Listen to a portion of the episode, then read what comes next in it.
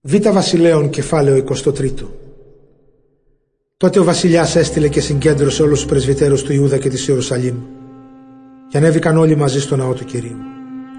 Ο βασιλιάς, ο λαός του Ιούδα και της Ιερουσαλήμ, μικροί και μεγάλοι, οι ιερείς και οι προφήτες. Εκεί ο βασιλιάς διάβασε μπροστά τους όλους τους λόγους του βιβλίου της Διαθήκης που είχε βρεθεί στο ναό του Κυρίου.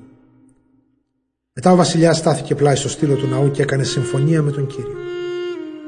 Έδωσε υπόσχεση ότι θα τον ακολουθεί και θα τηρεί τις εντολές του, τα προστάγματά του και τους νόμους του με όλη την καρδιά του και την ψυχή του, και ότι θα εφαρμόζει όλα όσα είναι γραμμένα σε αυτό το βιβλίο της Διαθήκης. Και όλος ο λαός υποσχέθηκε να μείνει πιστό στη Διαθήκη. Η εξάλληψη της ειδωλολατρίας από την Ιερουσαλήμ. Έπειτα ο βασιλιάς Ιωσίας διέταξε τον αρχιερέα Χελκία και τους ιερείς της δεύτερης τάξης και τους φρουρούς της πύλης να βγάλουν από το ναό του Κυρίου όλα τα σκεύη που τα χρησιμοποιούσαν στη λατρεία του Βάαλ, της Ασερά και των άστρων του ουρανού. Τα πήραν έξω από την Ιερουσαλήμ και τα έκαψαν στην κοιλάδα των κέδρων και μετέφεραν τη στάχτη τους στη Βεθήλ. Ο Ιωσίας κατάργησε τους ειδωλολάτρες ιερείς που οι βασιλιάδες του Ιούδα τους είχαν διορίσει για να προσφέρουν θυσίες στους ιερούς τόπους των πόλεων του Ιούδα και γύρω από την Ιερουσαλήμ. Τους έδιωξε γιατί πρόσφεραν θυσίες στο Βάαλ, στον ήλιο, στη σελήνη, στα ζώδια και στα αστέρια. Με διαταγή του έβγαλαν και το ξώανο της Ασερά από τον ναό του Κυρίου και το μετέφεραν έξω από την Ιερουσαλήμ στην κοιλάδα των Κέδρων. Εκεί το έκαψαν και τη στάχτη του τη σκόρπισαν στο δημόσιο νεκροταφείο. Διέταξε επίσης και κατεδάφισαν τα σπίτια κοντά στο ναό του Κυρίου που ανήκαν στους ιερόδουλους άντρες και γυναίκες μέσα εκεί οι γυναίκες ήφαιναν χιτώνες για την ασέρα. Έπειτα ο Ιωσίας κατεδάφισε τα ιδεολατρικά θυσιαστήρια μπροστά από την πύλη, την οποία έχει χτίσει ο διοικητής της Ιερουσαλήμ, ο Ιησούς. Ήταν τοποθετημένα αριστερά καθώς μπαίνει κανείς από την Κυρίως πύλη. Έπειτα έφερε στην Ιερουσαλήμ όλους τους ιερείς από τις πόλεις του Ιούδα και αχρήστεψε τους ιερούς τόπους από τη Γεβάο στη Βερσεβά, όπου αυτοί πρόσφεραν θυσίες. Ωστόσο, στους ιερείς αυτούς δεν επιτρεπόταν να ανεβαίνουν και να προσφέρουν θυσίες στο θυσιαστήριο του κυρίου στην Ιερουσαλήμ, αλλά μπορούσαν να τρώνε άζημα ψωμιά από εκείνα που προσφέρονταν στους άλλους ιερείς. Ο Ιωσίας αχρήστεψε τον ιερό τόπο της στο Φεθ που βρισκόταν στην κοιλάδα Ενόμ, ώστε να μην μπορεί κανείς να προσφέρει εκεί το γιο του ή την κόρη του ολοκαύτωμα στο Μολόχ. Απομάκρυνε και τα άλογα που οι βασιλιάδες του Ιούδα τα είχαν αφιερώσει στη λατρεία του ήλιου. Αυτά τα άλογα ήταν σταυλισμένα πλάι στην είσοδο του ναού του Κυρίου, σε παραπήγματα κοντά στο σπίτι του ευνούχου Νάθαν Μελέχ. Ο Ιωσίας διάταξε και έκαψαν τις άμαξες του ήλιου.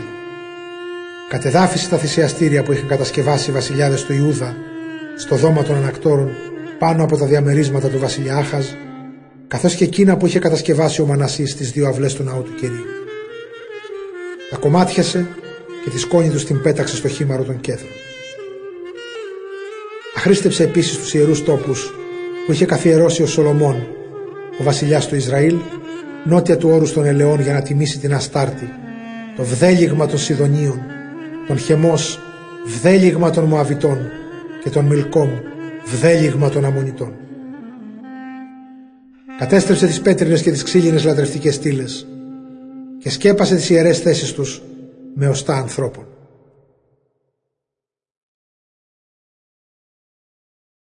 Καταστροφή των ιδεολατρικών ιερών στη χώρα. Επίσης ο Ιωσίας κατέστρεψε τον ιερό τόπο της Βεθήλ που τον είχε καθιερώσει ο Ιεροβοάμ γιος του Ναβάτ που είχε παρασύρει το λαό του Ισραήλ να αμαρτήσει. Έβαλε φωτιά στον ιερό τόπο, κατεδάφισε το θυσιαστήριο, έσπασε τις πέτρες τους και τις έκανε σκότ. Έκαψε και το ξώανο της Ασέρα. Όταν ο Ιωσίας έστρεψε το βλέμμα του και είδε το νεκροταφείο που ήταν στο βουνό, Έστειλε και πήρε τα οστά από τους τάφους και τα έκαψε πάνω στο θυσιαστήριο. Έτσι το βεβήλωσε, σύμφωνα με το λόγο του Κυρίου, που τον είχε εξαγγείλει ο άνθρωπος του Θεού, πολύ πριν στη διάρκεια μιας γιορτής τότε που ο βασιλιάς Ιεροβοάμ είχε σταθεί πλάι στο θυσιαστήριο. Μετά ο βασιλιάς κοίταξε γύρω και είδε τον τάφο το προφήτη που είχε πει αυτούς τους λόγους. Ρώτησε λοιπόν, τι επιτάφια πλάκα είναι εκείνη που φαίνεται εκεί; Οι άνθρωποι της πόλης του απάντησαν. Είναι ο τάφος του ανθρώπου του Θεού που ήρθε από το βασίλειο του Ιούδα και κήρυξε αυτά τα λόγια που τώρα εσύ πραγματοποίησες ενάντια στο θυσιαστήριο της Βεθή. Τότε ο βασιλιάς είπε «Αφήστε το, κανείς να μην μετακινήσει τα οστά του». Έτσι δεν πείραξαν τα οστά εκείνου του προφήτη, ούτε τα οστά του προφήτη που είχε έρθει από τη Σαμάρια.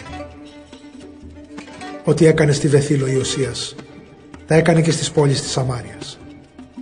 Γκρέμισε όλα τα κτίσματα στους χώρους όπου λάτρευαν τα είδη Τα είχαν χτίσει οι βασιλιάδες του Ισραήλ, προκαλώντας έτσι την οργή του Κυρίου.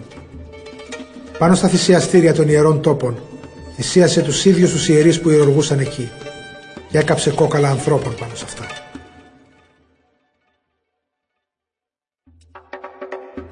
Το πρώτο ομαδικό Πάσχα στην Ιερουσαλήμ. Έπειτα ο Ιωσίας γύρισε στην Ιερουσαλήμ και έβγαλε διαταγή για όλο το λαό.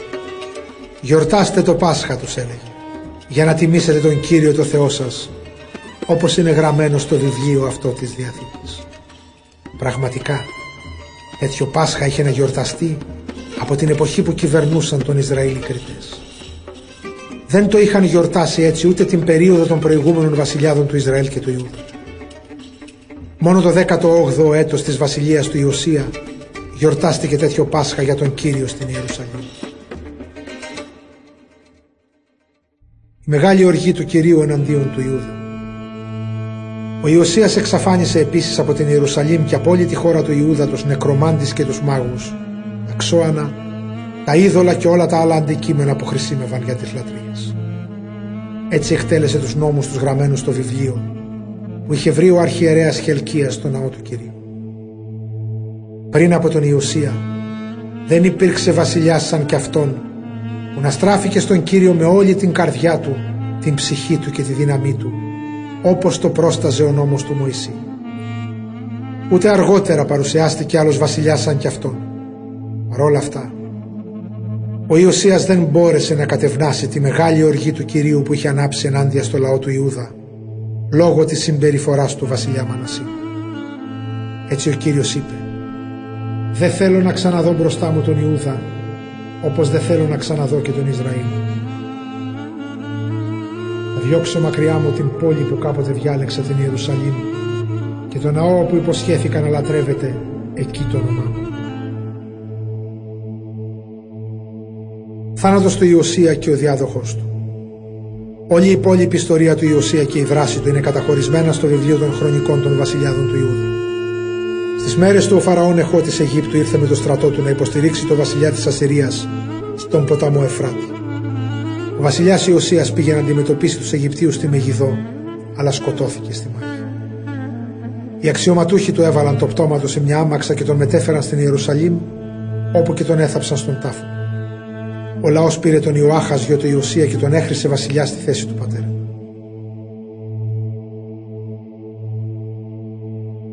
Βασιλεία του Ιωάχας στον Ιούδα και η εκθρόνηση. Ο Ιωάχας ήταν 23 ετών όταν έγινε βασιλιάς και βασίλεψε μόνο τρεις μήνες στην Ιερουσαλήμ. Η μητέρα του ονομαζόταν Χαμουτάλ και ήταν κόρη του Ιερεμία από τη Λιβνά. Ο Ιωάχας έπραξε ό,τι δυσαρεστεί τον κύριο, όπως ακριβώς και οι πρόγονοι. Ο Φαραών Εχώ τον φυλάκισε στη Ριβλά στη χώρα της Χαμάθ για να μην βασιλέψει αυτό στην Ιερουσαλήμ. Βασιλιά στη θέση του πατέρα του έκανε τον Ελιακήμ γιο του Ιωσία και τον μετονόμασε σε Ιωακήμ. Η χώρα υποχρεώθηκε να πληρώσει στο Φαραώ 100 τάλαντα ασίμι και ένα τάλαντο χρυσάφι. Ο Ιωακήμ προκειμένου να εκπληρώσει την αξίωση του Φαραών Εχώ για ασίμι και χρυσάφι αναγκάστηκε να επιβάλλει φορολογία στη χώρα. Πήρε χρήματα από το λαό της χώρας από τον καθένα ανάλογα με την οικονομική του κατάσταση και τα έδωσε στον Φαραώ. Ο Ιωακήμ ήταν 25 ετών όταν διορίστηκε βασιλιάς και βασίλεψε 11 χρόνια στην Ιερουσαλήμ. Η μητέρα του ονομαζόταν Ζεβιδά και ήταν κόρη του Πεδαΐα από τη Ρούμα. Ο Ιωακήμ έπραξε ότι δυσαρεστεί τον Κύριο, όπως ακριβώς και οι πρόγονοι του.